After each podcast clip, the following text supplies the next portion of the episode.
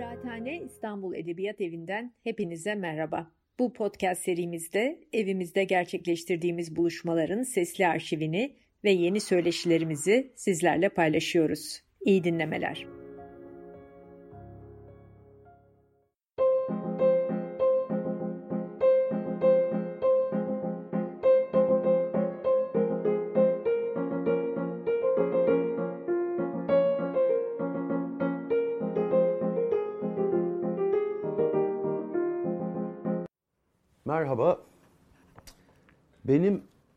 Milliyetçilik bağlamında anlatmak istediğim konu e, Türk ve Kanun Türk'ü.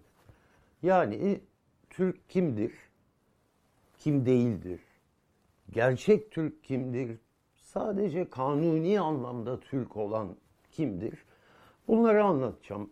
Ama bu konuyu nasıl anlatırım diye düşünürken demir yollarına ve trenlere pek çok çocuk gibi ben de düşkün olduğum için bir demir yolculuk hikayesi buldum.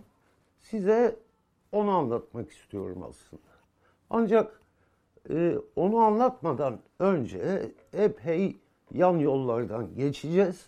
Hikayenin kendisine gelmek biraz zaman alacak. Şimdi geçtiğimiz Ağustos ayında e, tabii ki biliyorsunuz e, pardon Temmuz ayında e, Azerbaycan'la Ermenistan arasında bir itişme oldu.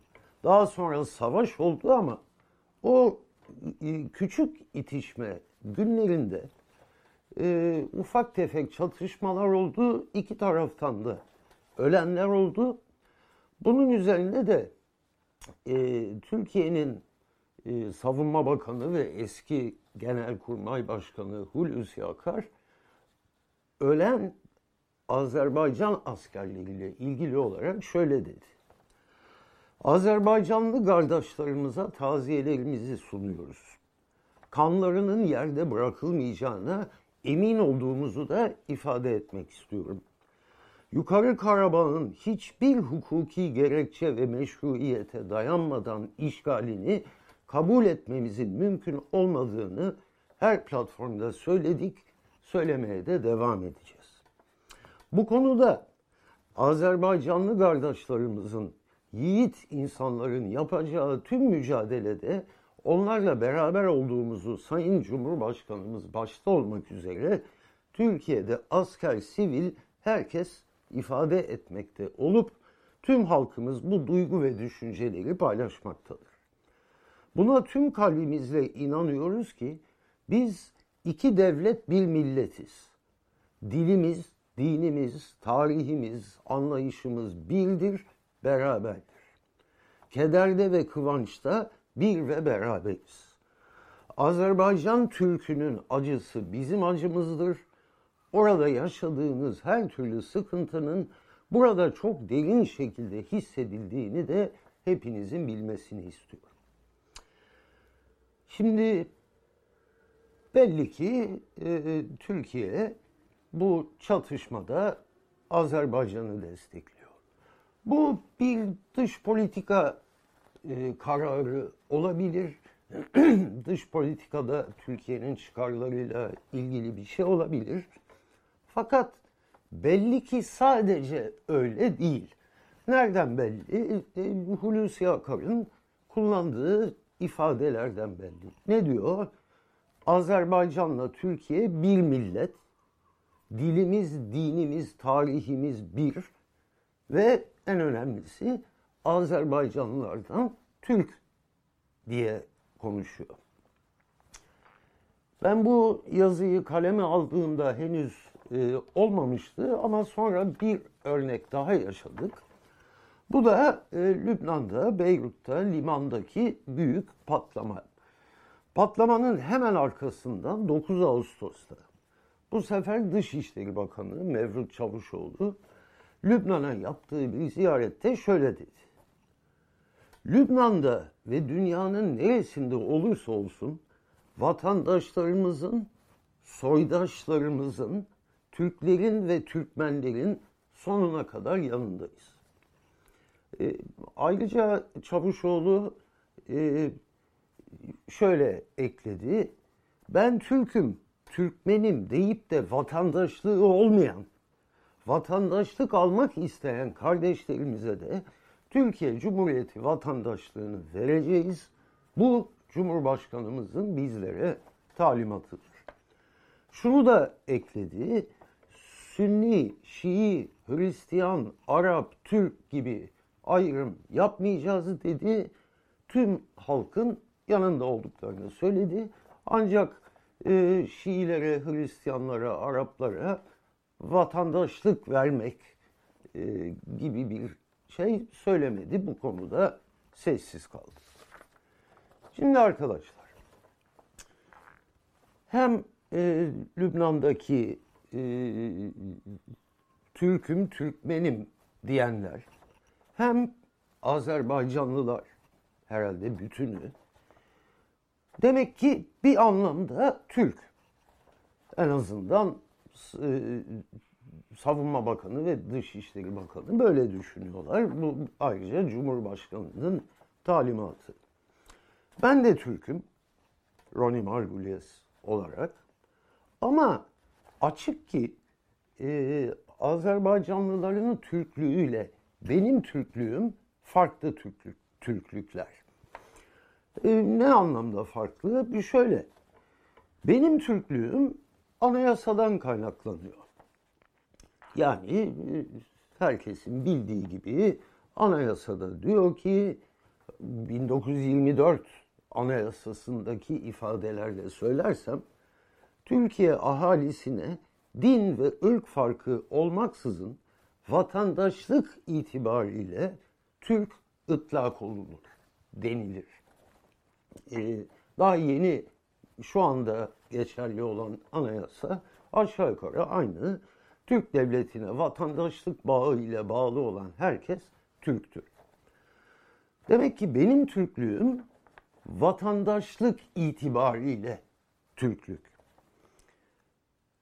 Azerbaycanlılar veya e, Beyrutlular Türkiye Cumhuriyeti vatandaşı olmadıklarına göre anayasal anlamda Türk değiller. Tabi anayasa şunu söylemiyor. E, vatandaşlık bağıyla bağlı olmayanlar Türk olamaz demiyor. E, onlar işte böyle başka bir anlamda Türk. Ve e, burada işte ben kanunen Türk'üm, onlar kanunen Türk değil ama yine de bir anlamda Türk. Bu 1930'larda çok daha net ve açık olan bir fark. Nitekim e, dönemin Adalet Bakanı Mahmut Esat Bozkurt bir konuşmasında Türk olmayan vatandaşlar hakkında kanun Türk'ü ifadesini kullanır. Yani bu benim uydurduğum bir şey değil. Bazılarımız sadece anayasal ve kanuni anlamda Türk'üz. Peki Azerbaycanlılar ne anlamda Türk? Bir anlamda Türk. Bunu konuşmamın geri kalanında araştıracağım. Biraz tecahüli arif yapıyorum. Tabii ki ben biliyorum hangi anlamda Türk olduklarını. Tabii ki siz de biliyorsunuz. Üstelik galiba Azerbaycanlılar ile Beyrut'ta ben Türk'üm, Türkmenim diyenler benden daha gerçek bir anlamda Türk. Bunu nereden biliyorum? Günümüzde pek konuşulmuyor. Fakat 1930'lu yıllarda bu işler Kemalizmin Türkiye Cumhuriyeti'nin kurucu kadroları tarafından daha açıkça konuşulduğu dönemde e, daha net ortaya çıkabiliyor.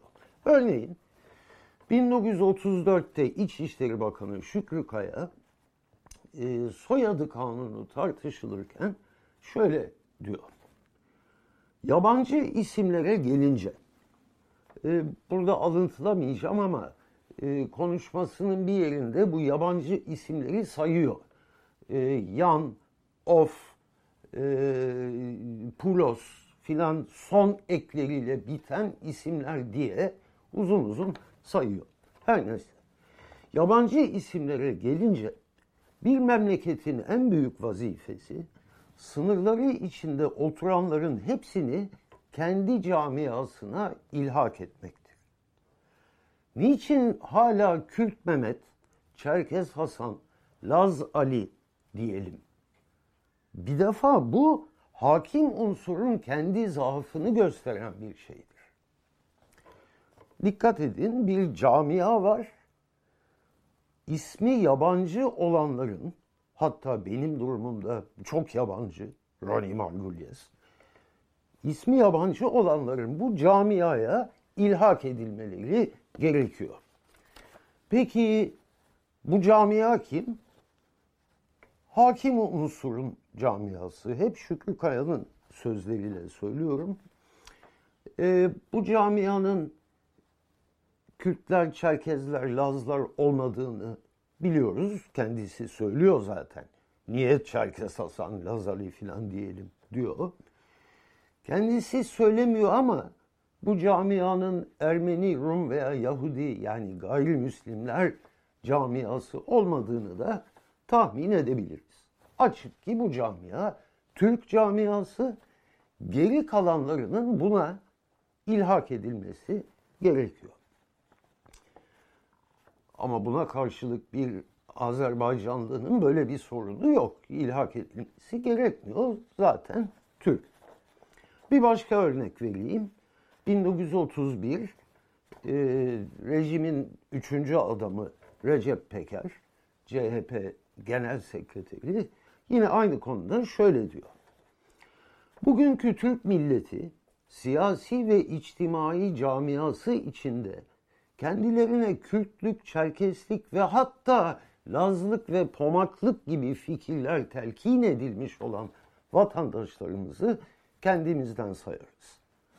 Mazinin karanlık istibdat devirlerinden kalma bir miras olan ve uzun tegallübatın, zorbalığın mahsulü bulunan bu yanlış telakkileri samimiyetle düzeltmek vazifemizdir. Yani Kürtler, Çerkesler ve hatta e, Lazlarla Pomaklar birileri tarafından kandırılmışlar onlara Laz, Pamak, Çerkez filan oldukları söylenmiş. E, bu hatayı, e, kandırılmışlık durumunu düzeltmek camianın söz konusu hakim unsur camiasının vazifesi. Devam ediyor Recep Peker. Hristiyan ve Musevi arkadaşları için de aynı açıklıkla fikirlerimizi söylemek lazımdır. Fırkamız CHP bu vatandaşları da izah ettiğimiz dil ve emel birliğine iştirak kaydı altında tamamen Kürt olarak kabul eder. Şimdi e, dikkat edin burada ilginç bir farklılık var. E, Kürtler, Çerkezler, Lazlar ve Pomaklar kandırılmış ama aslında Türkler biz bunu biliyoruz. Onları sadece ikna etmemiz gerekiyor. Ancak Hristiyan ve Musevi arkadaşlar ancak Türklerin dil ve emel birliğine iştirak ettikleri takdirde o zaman Türk olarak kabul edeceğiz. Aslında değiller tabii. Şöyle konulara hiç girmiyorum. Yahu bu dil ve emel birliğine iştirak etmek istemiyorsam, ben burada doğmuşum, e, bilmem ne kadar zaman atalarım burada doğmuş, ben buranın vatandaşıyım, yürü git, hiçbir şeye iştirak filan etmiyorum dersem ne olacak devlet, ne yapacak benimle? Tabii ki cevabını biliyoruz ama e, konumuz o değil şu anda girmiyorum bu konuya. Şimdi bir yan yola daha sapacağım izninizle. Diyelim ki dil ve emel birliğine iştirak ettim. Ve Lazlar, Pamaklar, Kürtler, Çerkesler filan da e, kandırılmışken ikna oldular kandırılmışız biz aslında Türk'üz diye. Ve hem onlar hem benim gibiler Türk olarak kabul edilecek e, devlet tarafından. Bunun ne kadar büyük bir Ali Cenaplık olduğunu, Türklerin bizlere ne kadar büyük bir lütufta bulunmuş olduğunu kabul ettikleri zaman e, kısaca bazı örneklerle anlatmak istiyorum. Vermek istediğim birinci örnek şu. Atatürk'ün e, manevi kızı Afet İnan, Vatandaş için Medeni Bilgiler adlı 1930'da bir kitap kaleme alır. Bu biliniyor ki e, Atatürk'ün kendisinin aşağı yukarı Afet İnan'a dikte ettiği bir kitap. Hatta daha bu hafta, geçen hafta bir kitapçıda gördüm kitabı. E, Kemal Atatürk vardı yazar olarak. Afet İnan değil. E, kitabın ön sözünde bu notları Ankara Musiki Muallim Mektebi'nde son ders yılında yurt bilgisi namı altında okuttum. Umum için istifadeli olacağını ümit ederim diyor Afet Hanım. E, kitabın millet başlıklı bölümünde ben de sizin istifade etmenizi isterim. Bir iki alıntı yapacağım. Sözlerimin kolay anlaşılması için yine Türk milletine bakacağım.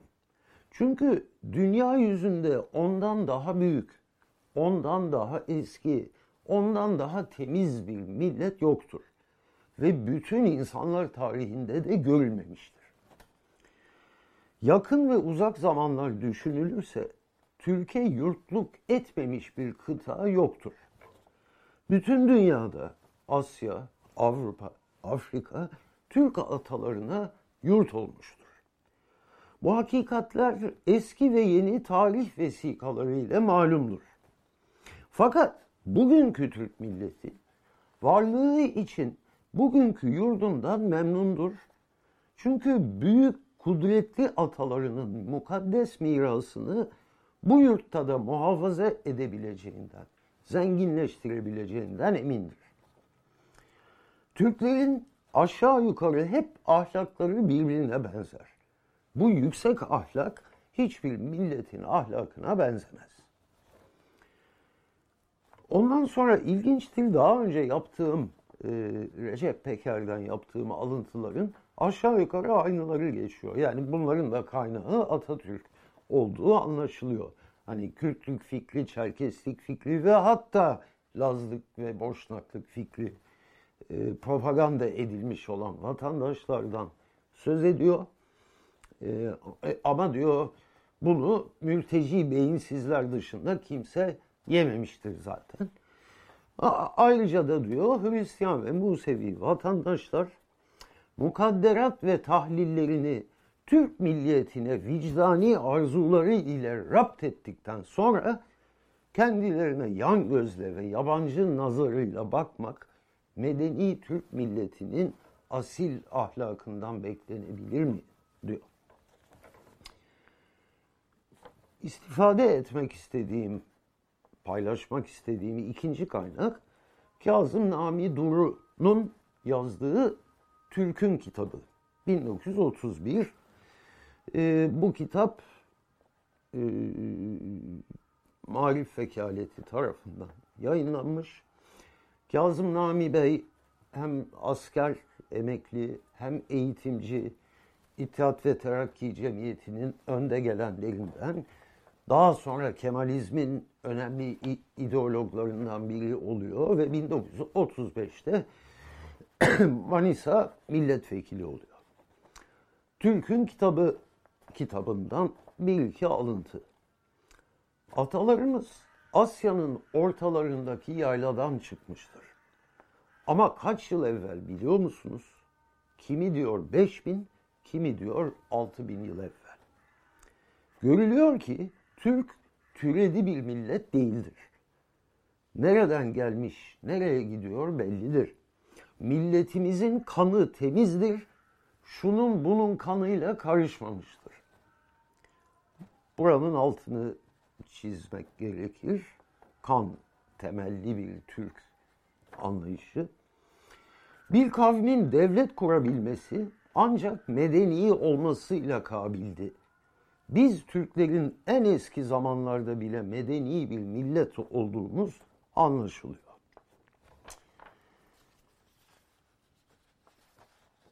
Bu son dönemin Türk devletinde yine Kazım Nami'ye göre alıntılıyorum.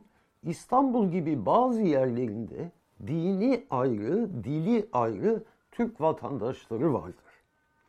Bazı cemaatlerin Rum, Ermeni, Yahudi gibi isimlerle Türklerden ayrı kalmaya çalışmalarında kendileri için hiçbir fayda yoktur. Biz Türkler onları kendimize mal ettikten sonra onların fikirlerinde inat etmeleri akıl işi değildir. Özü de sözü gibi Türk olanlar bu vatanın asıl evlatlarıdır. Bu topraklarda kendi başlarına yaşamak hakkı elde etmek için yıllardan beri ne kanlar dökülmüş ne canlar vermişler.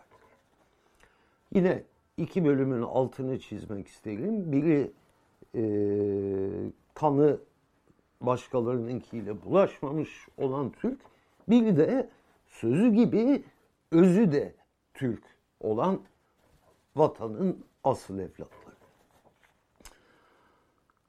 Alıntılıyı, alıntılamak istediğim üçüncü e, kaynak yani Türk'ün ne kadar ulvi bir varlık olduğunu göstermek amacıyla 1934'te yine yayınlanmış e, Cumhuriyet'in ilk resmi tarih ders kitabı. Ad, dört cilt adı da tarih. E, şöyle başlıyor. Türkiye Cumhuriyeti başlıklı bölüm. Beşer tarihinde Türkler kadar çok ve büyük devletler kuran bir ırk gelmemiştir. Tarihçe malum ilk medeni devletten biri parantez Sümer Devleti milattan önce 4000 yıl. Asya'da ve Avrupa'da tesis edilen beyliklerin, hanlıkların, hakanlıkların çoğunu Türkler kurdu. Bir Türk devleti tarihe karıştı mı derhal başka bir veya birkaç Türk devleti tarih sahnesine çıkar. Şimdi bu dediklerimden birincisi e, Türk olmayı kabul etmenin ne kadar avantajlı bir şey olduğunu gösteriyor. İkincisi Türk derken 1930'lu yıllarda e, kurucu ideologlar neyi kastediyorlardı onu gösteriyor. Çok açık bir camia var. Bu camianın içinde Afet İnan'ın sözleriyle örneğin bugün içimizde bulunan Hristiyan Musevi vatandaşlar diye bir yabancı başka bir unsur var. Bunların bazıları Türklerden ayrı kalma, kalmaya çalışıyorlar. Ama bunu yapmakta Kazım Nami'ye göre kendileri için bir fayda yoktur. Biz Türkler onları kendimize mal ettikten sonra niye hala ayrı duruyorlar? Peki bu camia nasıl tanımlanıyor? Kanı temiz, şununla bununla karışmamış, özü de sözü gibi Türk. Bu ırk kavramıyla ilgili olarak iki tane daha küçücük örnek vermeme izin verin. Birincisi şu, 1932'de Keriman Halis, Türkiye güzeli, dünya güzeli seçilir. Mustafa Kemal şöyle der, Türk ırkının dünyanın en güzel ırkı olduğunu bildiğim için Türk kızlarından birinin dünya güzeli seçilmiş olmasını çok tabii buldum. Yine aynı yıllarda yine e, Mustafa Kemal Türk sporcularına hitaben şöyle der. Bu kadar mühim olan spor hayatı bizim için daha da mühimdir. Çünkü ırk meselesidir. Irkın islah ve küşayişi meselesidir. Efendiler, Gülbüz Yavuz evlatlar isterim der. Şimdi bu 1930'lu yıllar tabii hem Avrupa'da faşizmin yükseldiği yıllar hem Türkiye'de e, Kemalizmin en ırkçı, en azgın yılları. Yani Cumhuriyet'in ideolojisinin 20'lerde, 1920'lerde zaten mevcut olan ideolojinin pekiştirildiği, kemikleştiği dönem. Türk Tarih Kurumu'nun kurulduğu, Türk Dil Kurumu'nun, e, Dil Tarih Coğrafya Fakültesi'nin kurulduğu bir emirle kurulduğu dönem. Afet İnan, Şevket Aziz Kansu, Şemsettin Günaltay, Sadri Maksudi Aral gibi büyük Türk düşünürlerinin, arkeologlarının, antropologlarının e, Türk ırkının üstünlüğünü kanıtladığı yıllar. Bu kanıtlama çabaları e, bizim şimdi sonradan bakıp ya galiba böyle bir şey yapıyorlar dediğimiz çabalar değil. E, çok açık ve net olarak ne yapmaya çalıştıklarını zaten anlatıyorlar.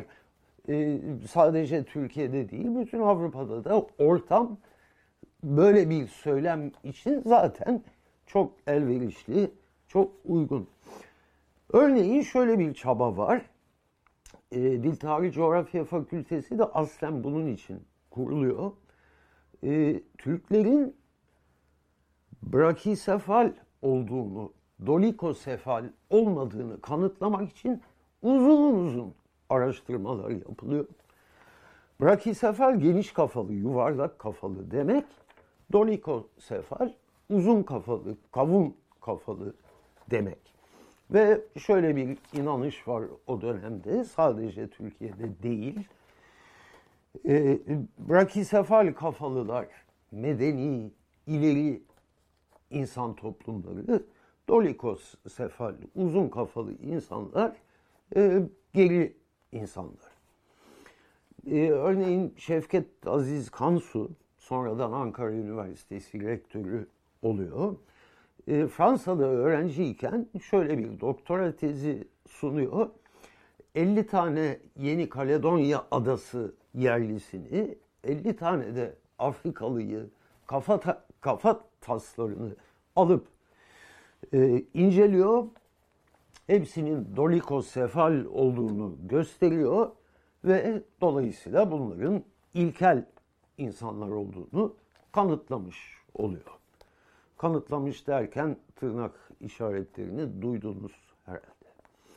Daha sonra e, Türkiye'ye döndükten sonra e, Kansu Anadolu kafatası yapısının Alpen ırk özellikleri gösterdiğini e, kanıtlıyor. Alpen burada Alp dağlarından geliyor. Yani beyaz Avrupalı ırk olduğunu kanıtlıyor. Ve e, brakisefal kafalı e, ileri bir ırka mensup olduğunu Türklerin kanıtlamış oluyor. Kansu'dan birkaç sene sonra az önce sözünü ettiğimiz Afet İnan manevi babasının çok büyük desteğiyle doktora tezini yazıyor. E, İsviçre'de yazıyor doktora tezini. E, 1937 64 bin tane Anadolu e, insanının kafataslarını ölçtürüyor, biçtiriyor, inceliyor. Bunu nasıl yapabildi bir kişi diye soruyorsanız e, tabii ki manevi babasının yardımıyla Sağlık Bakanlığı'nın çalışanları, memurları seferber ediliyor.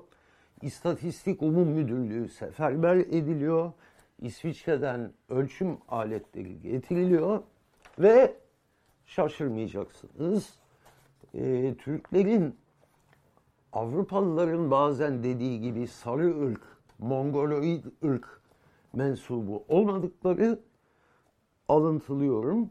Antropolojik veriler ışığında fizyolojik açıdan Anadolu insanının da Avrupalılar gibi ileri ırka mensup olduğu kanıtlanmış oluyor. Peki, daha fazla vaktinizi almayayım. Belli ki şunu göstermeye çalışıyorum. Hem Mustafa Kemal hem çevresindeki kurucu kadrolar ve günümüze kadar gelerek Hulusi Akar'a kadar, e, Mevlüt Çavuşoğlu'na kadar tüm Cumhuriyet büyüklerinin, kurucularının, devlet görevlilerinin ve tabii ki bu resmi ideolojiye maruz kalan nüfusumuzun e, hemen hemen bütünü için Türk ırksal, etnik ve parantez içinde genellikle ifade edilmez e, dini bir kavramdır. Günümüze geldiğimizde 1930'lardaki gibi e, Türk kavramının ırksal ve etnik bir kavram olduğu ifade edilmez. Yani 1930'larda bunu yapmak doğaldı. Bu konuda doğruyu söylemenin bir e, sorunu yoktu.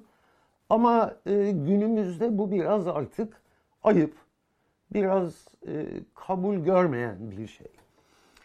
Dolayısıyla bugün Türk kavramı etnik ve ırksal bir kavram değildir. Bu topraklarda yaşayan herkese Türk denir. Yaklaşımını savunmak, e, bu yalanı dile getirmek daha yaygın. İki tane basit örnek vereceğim.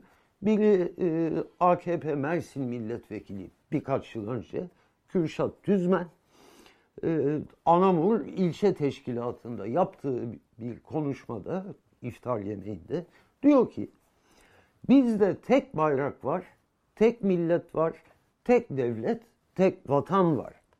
Hepimiz bunun için çalışıyoruz. Bu bayrağın altında yaşayan milletin adı da Türk milletidir. Bunun sağını solunu eğip bükmeye gerek yoktur. Veya daha netçe e, ifade eden CHP milletvekili, bu da birkaç sene önce artık CHP e, milletvekili değil, Bilgül Ayman Güler şöyle diyor. Türk kavramı bir ırkı ya da etnisiteyi anlatmaz. Yüz yıla yakın zamandır Türk kavramı anayasada yazılı olan ulusal vatandaşlığın adıdır. Öyle ki bizde Musevi inancına sahip, Süryani inancına sahip, Boşnak ya da Kırmancı, Zaza, çok farklı etnik kökenlerden ve hatta Müslüman gayrimüslim insan Türk vatandaşı kimliğiyle yaşar.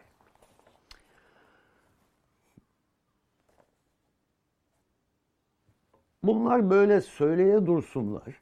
Türkiye devleti gerçeği bildiği için arada başka türlü davranmaya zaman zaman başka türlü davrandığını ağzından kaçırmaya devam eder. Örneğin 1988'de e, bu kadar yeni sabotajlara karşı koruma yönetmeliği yayınlanır ve bu 1993'e kadar yürürlükte kalır. Yönetmelikte şöyle bir bölüm var. Sabotaj yapabilecek kişiler, parantez sabotörler. Ee, bu bölümde bu sabotörlerin kimler olabileceği sıralanır. Potansiyel sabotörler arasında şu vardır, alıntılıyorum. Memleket içindeki yerli yabancılar, parantez Türk tebalı, kapa parantez. Bir de mevsimlik işçiler vardır. Şimdi e, tabii ki ifadeler 1930'lara kıyasla çok daha kibar. Ama ben kendimi tanıyorum. Yerli yabancı, parantez, Türk tebalı. Sanıyorum dinleyiciler, izleyiciler arasında e, Kürt olanlarınız kendinizi tanımışsınızdır. Size de artık mevsimlik işçi deme inceliği gösterilmiş. Ama burada çok net ki e, ırksal ve etnik bir tanımlama var. İzninizle bir yan yola daha gireceğim şimdi. eskiden beri hep şöyle bir düşüncem vardır. Bu devlet şu şu ana kadar anlattığım anlayış temelinde kurulmuş olan devlet yani Türklerin parantez içinde Müslüman Türklerin devleti içinde başkaları Türk olmayan ve hatta ne Türk ne de Müslüman olan insanlar barındırdığını bilir. Bunların kim olduğunu da muhakkak kaydetmiştir ve bu kayıtları tutar. Bunu eskiden beri düşünürüm. Ya bu nasıl kanıtlanabilir? Bu kayıtlar, bu bilgi devletin neresinde, hangi kurumunda, nasıl muhafaza edilmektedir? Ve devletin bir alt kurumu bu bilgiye ihtiyaç duyduğu zaman bu bilgiyi nasıl elde eder? Nereye başvurur? Bunlar hep benim yıllardır e, aklımdan geçen sorulardır. Niye böyle düşündüğüm hakkında e, kesin bilgi veremediğim için anekdotal düzeyde 2-3 e, tane örnek vermeme ver, vermek istiyorum. Birincisi şu, e, bu e, Soner Çağaptay'ın Türkiye'de İslam, Laiklik ve Milliyetçilik Türk Kimdir adlı kitabından. Bir mektup var kitapta. Emniyeti Umumiye Umum Müdüriyeti Ağrı Valisi'ne e, bu mektubu gönderiyor. 3 Mayıs 1933 tarihli mektup ve mektupta e, Emniyet Müdürlüğü, Genel Müdürlüğü e, Ağrı valisine iliniz, vilayetiniz sınırları içinde Ermeni, Süryani, Yakubi ve Keldanilerin sayısı ne kadardır? Bunun bize bildirilmesi diye bir talimat gönderiyor. E, kitapta sadece bu mektup var. Ama bu mektubun sadece Ağrı Valiliğine gönderilmiş olduğunu düşünmek için bir neden yok. Tahminimce bütün valiliklere bu gönderilmiş. 1933 yılında Ağrı'da kaç tane keldani olduğunu bilmek isteyen ve eminim ki bu bilgiyi edinen devlet belli ki bunun kayıtlarını tutmaktadır. Bu bir gösterge. Bir diğeri şu.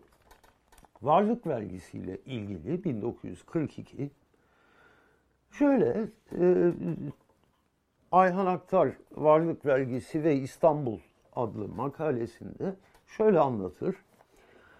Faik Ökte İstanbul defterdarlığına atanıp göreve başladığı gün kendisine 15 gün önce Ankara'dan gelen bir resmi yazı gösterilir. Bu yazıda harp ve ihtikar dolayısıyla vurgunculuk, harp ve vurgunculuk dolayısıyla kazanılan fevkalade kazançları kanunlarımızın vergilendirmemekte olduğu, bu sebeple bilhassa ekalliyetlerin, azınlıkların büyük servetler kazandığı belirtildikten sonra piyasada acele tetkikat yaptırılarak kimlerin bu şekilde fevkalade kazanç temin ettiğinin tespiti ekalliyetlerin ayrı bir cetvelde gösterilmesi istenmektedir. Şimdi şunu merak etmişimdir hep. Faik Ökte İstanbul Defterdarı yine Ayhan Aktar'ın kitabından biliyoruz. Yanına defterdarlıktan bir memur alıp sokaklara çıkıp e, binaları bile e, işte bu büyük bir bina, zengin birisi oturuyor filan böyle kayıtlar tutuyor. Hadi bunları tuttular. Vergi e, listelerinden, vatandaş listelerinden saptadılar fevkalade kazanç kazananları. Peki bunların arasında azınlık olanları nasıl ayırıp ayrı bir cetvel tutacak? Diyebilirsiniz ki yahu adı Agop'sa e, Yani ise, Yorgo'ysa e, tabii ki pardon tabii ki azınlık. Ama bu kadar basit değil ki. Çünkü birincisi azınlıkların bazılarının isimleri böyle değil.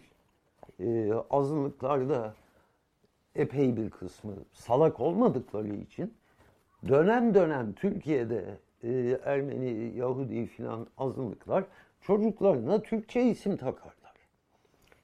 Bu dolayısıyla olamaz. İkincisi yine Ayhan'dan, Aktar'dan aktarıyorum. E, vergi listeleri hazırlandığı zaman defterdarlık tarafından Müslüman grubu M, gayrimüslim yani azınlıklar grubu G, ecnebiler E, dönmeler ise D harfiyle işaretlenir. E yahu dönmeler yani sabotajcılar hepsi Müslüman olarak görünür ve Türk ismi taşımaktadırlar. Yani bu varlık vergisinde nasıl bilebildi İstanbul defterdarlığı kimin azınlık olup kimin azınlık olmadı. Üçüncüsü şu, bu tamamen kişisel bir anekdot. Çok yakın çocukluktan beri arkadaşım e, benim gibi İstanbullu bir Yahudi e, askerliğini tecil ettirmek için üniversitedeyken yani 40 yıl önce askerlik şubesine gidiyor. Askerlik şubesinde bir sorun çıkıyor. E, soyadı farklı görünüyor filan. E, orada bakan, bu işe bakan as, asker diyor ki valla beni ilgilendirmez. Bize nüfus memurluğundan bildirilen isim bu. E, sorun varsa gidin orada halledin. Arkadaşım da nüfus müdürlüğüne gidiyor. Kendi sorunu hallediyor. Kendi sözleriyle şöyle anlatıyor. Bu arada nüfus memurluğunda bir şey ilgimi çekti. İsmim niye yanlış yazılmış diye kütüğü incelerken gözüme çarptı. Benim adımın üstünde ve altında sayfadaki bütün isimler Yahudi isimleriydi. Oradan çıkardım ki Osmanlı döneminde başlayan bu kütükler millet esasına göre hazırlanmıştı. Yani zaten e, nüfus kütüklerinde de böyle bir ayrım yapılıyor. Bu hala yapılıyor mu? Nasıl yapılıyor? Kim kont yani bilemiyoruz tabii bunları. Ama bu da bir gösterge devlet bu konularda bilgi sahibi diye. Dördüncü gösterge anekdotal filan değil. Hatta göstergenin ötesi e, kanıt. O da şöyle bir şey. E, bu Agos gazetesinde çıkmış olan bir haberden birçoğunuz kuşkusuz hatırlayacaktır. E, 2013, 7 yıl önce çıkmış olan bir haber. E, İstanbullu Ermeni bir kadın Müslümanken e, aslen Ermeni olduğunu, Müslümanlaştırılmış bir e, aileden geldiğini anlıyor ve tekrar Ermeni oluyor. Çocuğu var küçük anaokuluna gönderecek. Çocuğu e, Ermeni okuluna göndermek istiyor.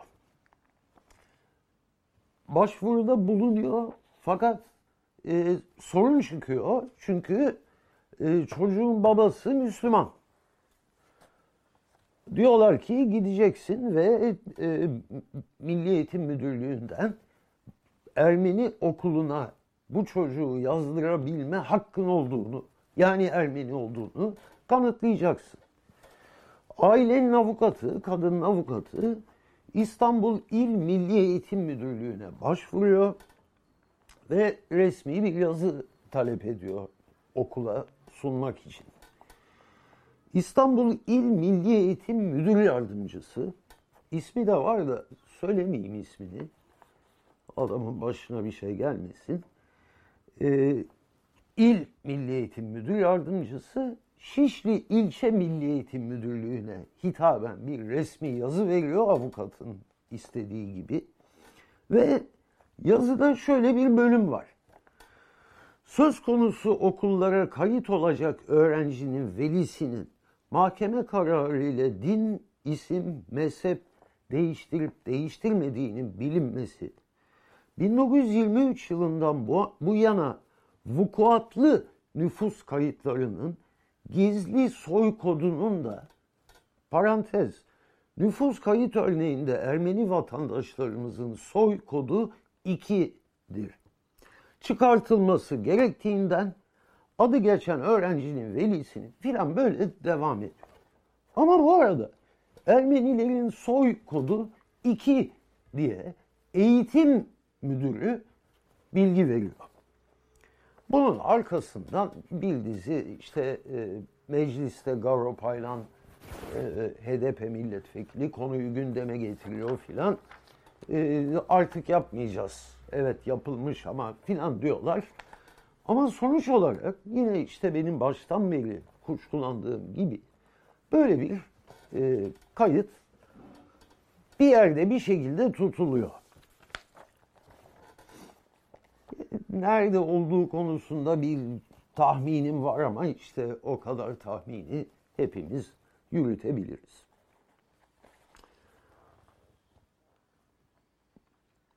Sonuç olarak Cumhuriyet Devleti'nin resmi ideolojisinde e, Türk kavramının ırksal, etnik ve dini bir kavram olduğunu tabii ki kanıtlamış değilim. Ama umarım en azından bir makul şüphe e, yaratmışımdır. Veya mevcut şüpheyi biraz daha depreştirmişimdir. Şimdi arkadaşlar nihayet e, öykünün, Demiroğlu öyküsünün kendisine gelebiliriz. Ama önce bir itiraf etmek istiyorum, bir itirafta bulunmak istiyorum. Bu Türk devletinin ırk temelinde kurulmuş ırkçı bir devlet olduğunu ben çok sık vurgulamışımdır yazdıklarımda, çizdiklerimde. Bugün de bunu yapmış oluyorum. Bazen haksızlık ettiğimi düşünüyorum. E, haksızlık e, olmayan bir devlete ırkçı diyor olmak değil. Haksızlık ırkçı olduğunu saklama gereği bile duymayan bir devlete sık sık sen ırkçısın demek. Şimdi bu garip gelebilir size. Çünkü bugün tabii ki saklama gereği duyuluyor. Ama e, daha önce de gösterdiğim gibi 1930'larda böyle bir gereklilik yok. Bir iki de bundan örnek verip e, Demiryolu öyküsüne geleceğim. 1920'lerde e, sermayenin ve ekonominin Türkleştirilmesi, Müslümanlaştırılması çok önemli bir öncelik. E, bunun zaten e, 20'ler ve 30'lar boyunca bir dizi önlem alınıyor. Fakat e, nihai öldürücü darbe 1942 varlık vergisi. Varlık vergisinin temel önemi e, sermayeyi azınlıkların elinden alıp e, doğrudan veya mülk olarak e, Türk Müslüman unsurlara geçirilmiş olması. Fakat bunun öncesinde e, daha geniş önlemler alınıyor. Örneğin e, 1926'da Memurin Kanunu çıkarılıyor ve kanunun e, 4A maddesi Türkiye Cumhuriyeti'nde memur olmanın birinci şartını Türk olmak olarak belirliyor. Dikkat edin Türkiye vatandaşı olarak değil, kanun Türk'ü olarak değil, anayasal Türk olarak değil, Türk olmak gerekiyor. Konu e, memurlarla bitmiyor. 1924'te eczacılar ve eczahaneler e, eczacılar ve ecza, eczahaneciler hakkında kanun çıkıyor 24 Ocak. E, burada da eczacılık yapmak, Türk bulunmak şartına bağlanıyor. Kısa bir süre sonra Nisan 1924'te Muhammed Avukatlık Kanunu çıkıyor. Burada Türk olmak filan demiyor. Avukatlık yapabilmek için kötü şöhretle tanınmamış olmak şartı getiriliyor. E, bunun sonucunda mevcut avukatların hepsi inceleniyor. Pek çoğu uygunsuz bulunarak e, avukatlıktan atılıyor. Fakat tesadüf bu ya. Bu elemenin sonucunda Rum avukatların yüzde yetmiş beşi, Ermeni avukatların yüzde yetmiş üçü avukatlıktan atılıyor, meslek yaşamlarına son veriliyor. Dört yıl sonra 1928'de tababet ve şuabatı sanatlarının tarzı icrasına dair kanun çıkıyor. Tıp ve dallarının uygulanma tarzı kanunu çıkıyor. Burada da bu mesleğin e, icrası Türk bulunmak şartına bağlanıyor. Yine aynı yıllarda 1930'larda e, Avrupa'ya öğrenci göndermek e, önemli bir şey. E tabi gidenler açısından çok önemli. Dönüşte pek çoğu memleketin önde gelen güzide insanları arasına giriyorlar. O dönemde Avrupa'ya giden insan sayısının ne kadar az olduğunu tahmin edebilirsiniz. E, gazetelere verilen öğrenci alımı ve yurt dışına öğrenci göndermeye ilişkin ilanlarda Türk olmak şartını yanı sıra Türk soyundan olmak ve Türk ırkından olmak belirtiliyor. Ee, yine soy ve ırk kelimeleri o dönemde rahatça saklamadan kullanılıyor. Askeri okullara e, girmek için ise yani salak bir Yahudi ben bir Türk'üm asker olmak istiyorum general olacağım filan derse ne olur ne olmaz e, buna karşı bir önlem olarak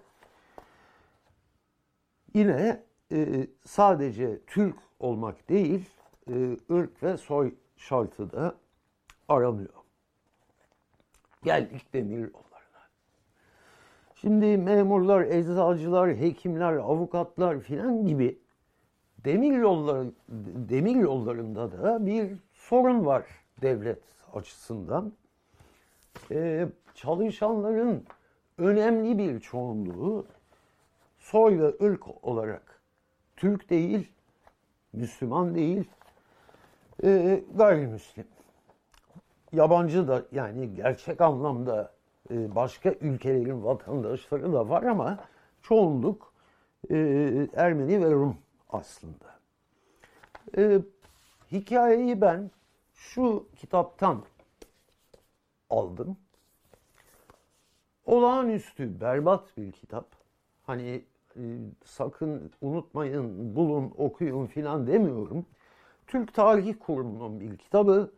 Kurtuluş Savaşı'nda demir yolculuk Ziya Gürel diye birisi tarafından yazılmış. İnternette aradım. Ziya Gürel diye birisi şu kitabın yazarı olmak dışında internette yok. Olabilir. Bu ikinci baskı. Kitapta şöyle anlatılıyor. Bütün bir batı dünyası bize doğrudan düşman kesilmişti. Şimdi bakın Türk Tarih Kurumu'nun bir kitabı bir nispeten ciddice bir tarihçilik falan beklemek gerekir mi bilmiyorum ama hani bekleyenler açısından bize bütün dünya düşman kesilmişti diye tarih yazılabileceğini e, düşünen insanların ülkesinde yaşıyoruz. Devam ediyorum alıntıya. Durmadan yeni yeni haksızlıklar ve tecavüzlerle karşılaşıyorduk. Sesimizi savaşta üstün gelmiş, söz sahibi olmuş devletlere ve onların halk vicdanına duyuramıyorduk. Bu yüzden Batı medeniyeti bize tek dişi kalmış canavar olarak görünüyordu. Dünyada yalnız kalmıştık. Kendimizi yine kendi gücümüzle savunabilecektik. Biz bu durumda iken azınlıklarımız genellikle bizden ayrı duygu ve düşünceler içinde kalarak Dört yıllık savaşın sonunda üstün gelen ve yurdu kısım kısım işgal etmekte olan batılı devletlere bize rağmen sevgi ve bağlılık gösterilerinde bulunmaktan sakınmıyorlar ve çekinmiyorlardı. Azınlıklardan bir kısmının bu davranışlarının halkımıza uyandırdığı tepki sonucunda azınlıklardan olan herkese şüpheyle bakılmaktaydı. Bu şüphe demir yollarında çok ciddi bir sorun yaratıyor. Dedim ya çalışanların önemli bir kısmı e, gayrimüslim. İşletme görevlileri arasında Türk yok gibiydi. Demir yollarına ilk defa el koyan Vasfi Bey yargısını vermiş ve İngilizlerle gitmemiş, kaçmamış olan kimselerin siyasal bir art düşünce taşımadıkları kanısına varmış olduğunu bildirerek onlardan bir kısmını bulundukları iş kolunun sorumlu başkanlıklarına atamaktan çekinmemişti. Yani Vasfi Bey demiryolları yönetmek üzere atanıyor. E, belli ki aklı başında bir adam. E, yani gayrimüslim veya değil demir yollarını işleteceksek bu adamların çalışması gerek diye bir yargıya varıyor.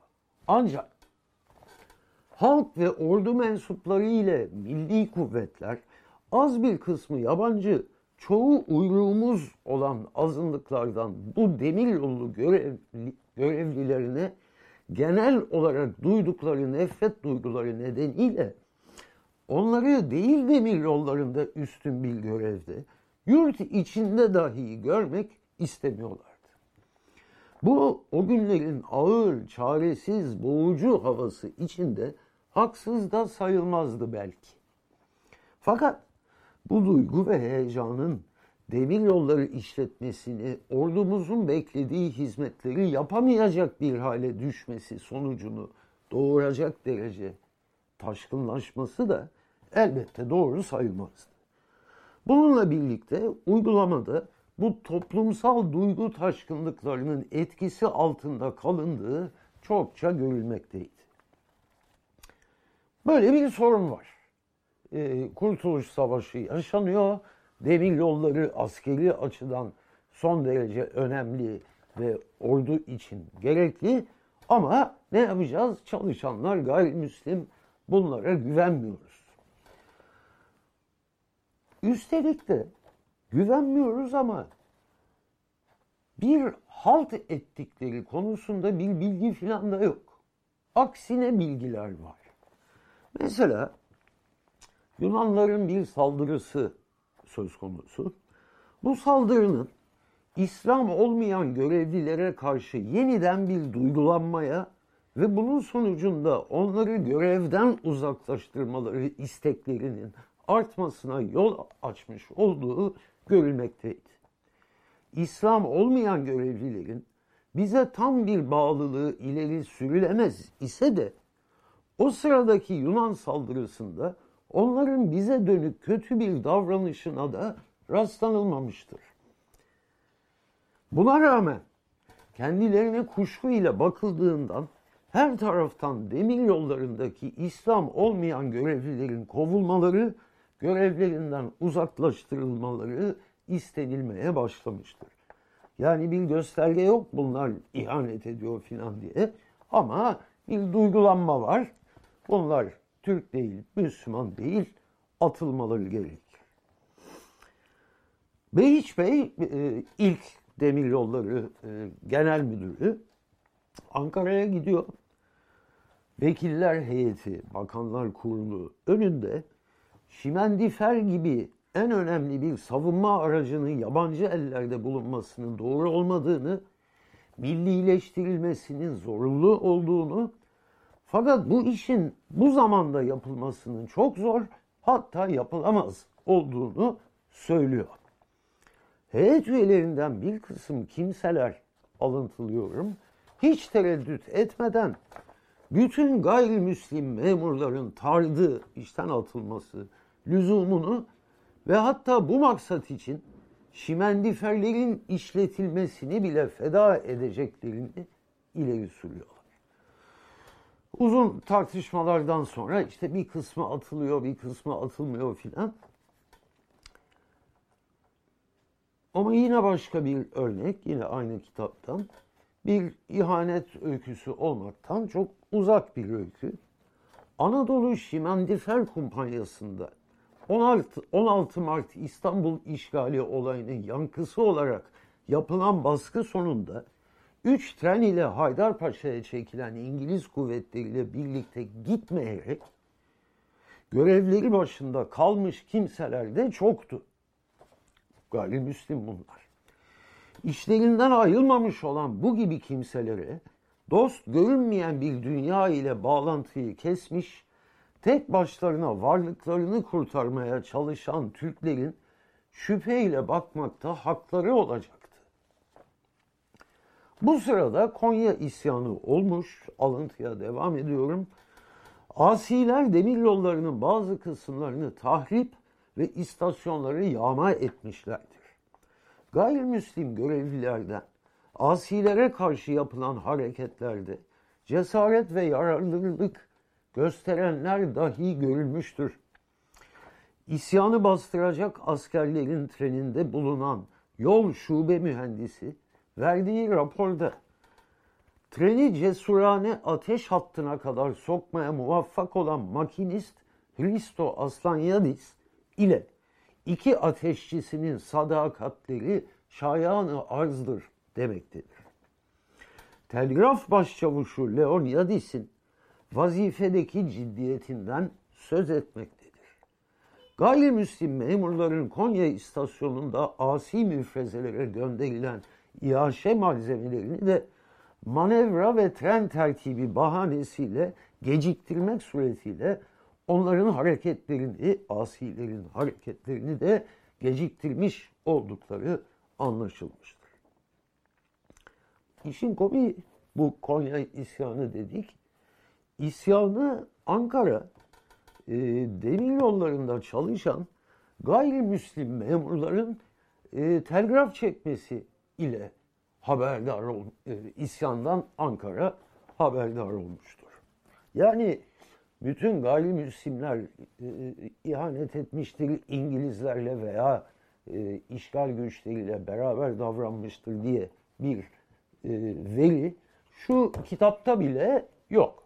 Hatta somut veri olarak sadece size okuduğum tersine olaylar. Hikayemiz burada bitiyor arkadaşlar. Ben de konuşmamı burada e, bitireyim. Çok kısa bir cümlelik bir özet yapmam gerekirse bütün gayrimüslim memurların tardı lüzumunu ve hatta bu maksat için şimendiferlerin işletilmesini bile feda edeceklerini belirten 1920'lerin Bakanlar Kurulu Türkiye'nin kurucu ideolojisini yaratan insanlardır. Hem birebir zaten o insanlar hem de daha genel anlamda kurucu Kemalist kadroların e, bakanlar kurulu bu. Bunlar kurucu ideolojiyi oluşturmuştur. Bu ideoloji uyarınca Türk ırksal, etnik, dinsel bir kavramdır. Türk olmayanlara o günden bugüne kuşkuyla yaklaşılır, şüpheyle yaklaşılır, yerli yabancı olarak bakılır, başka bir şeylerin temsilcisi olarak bakılır ee, ve bu bakış o günlerde pekiştirilmiş, oluşturulmuş, halka anlatılmıştır eğitim sistemi yoluyla ve günümüze kadar gelmiştir. Teşekkür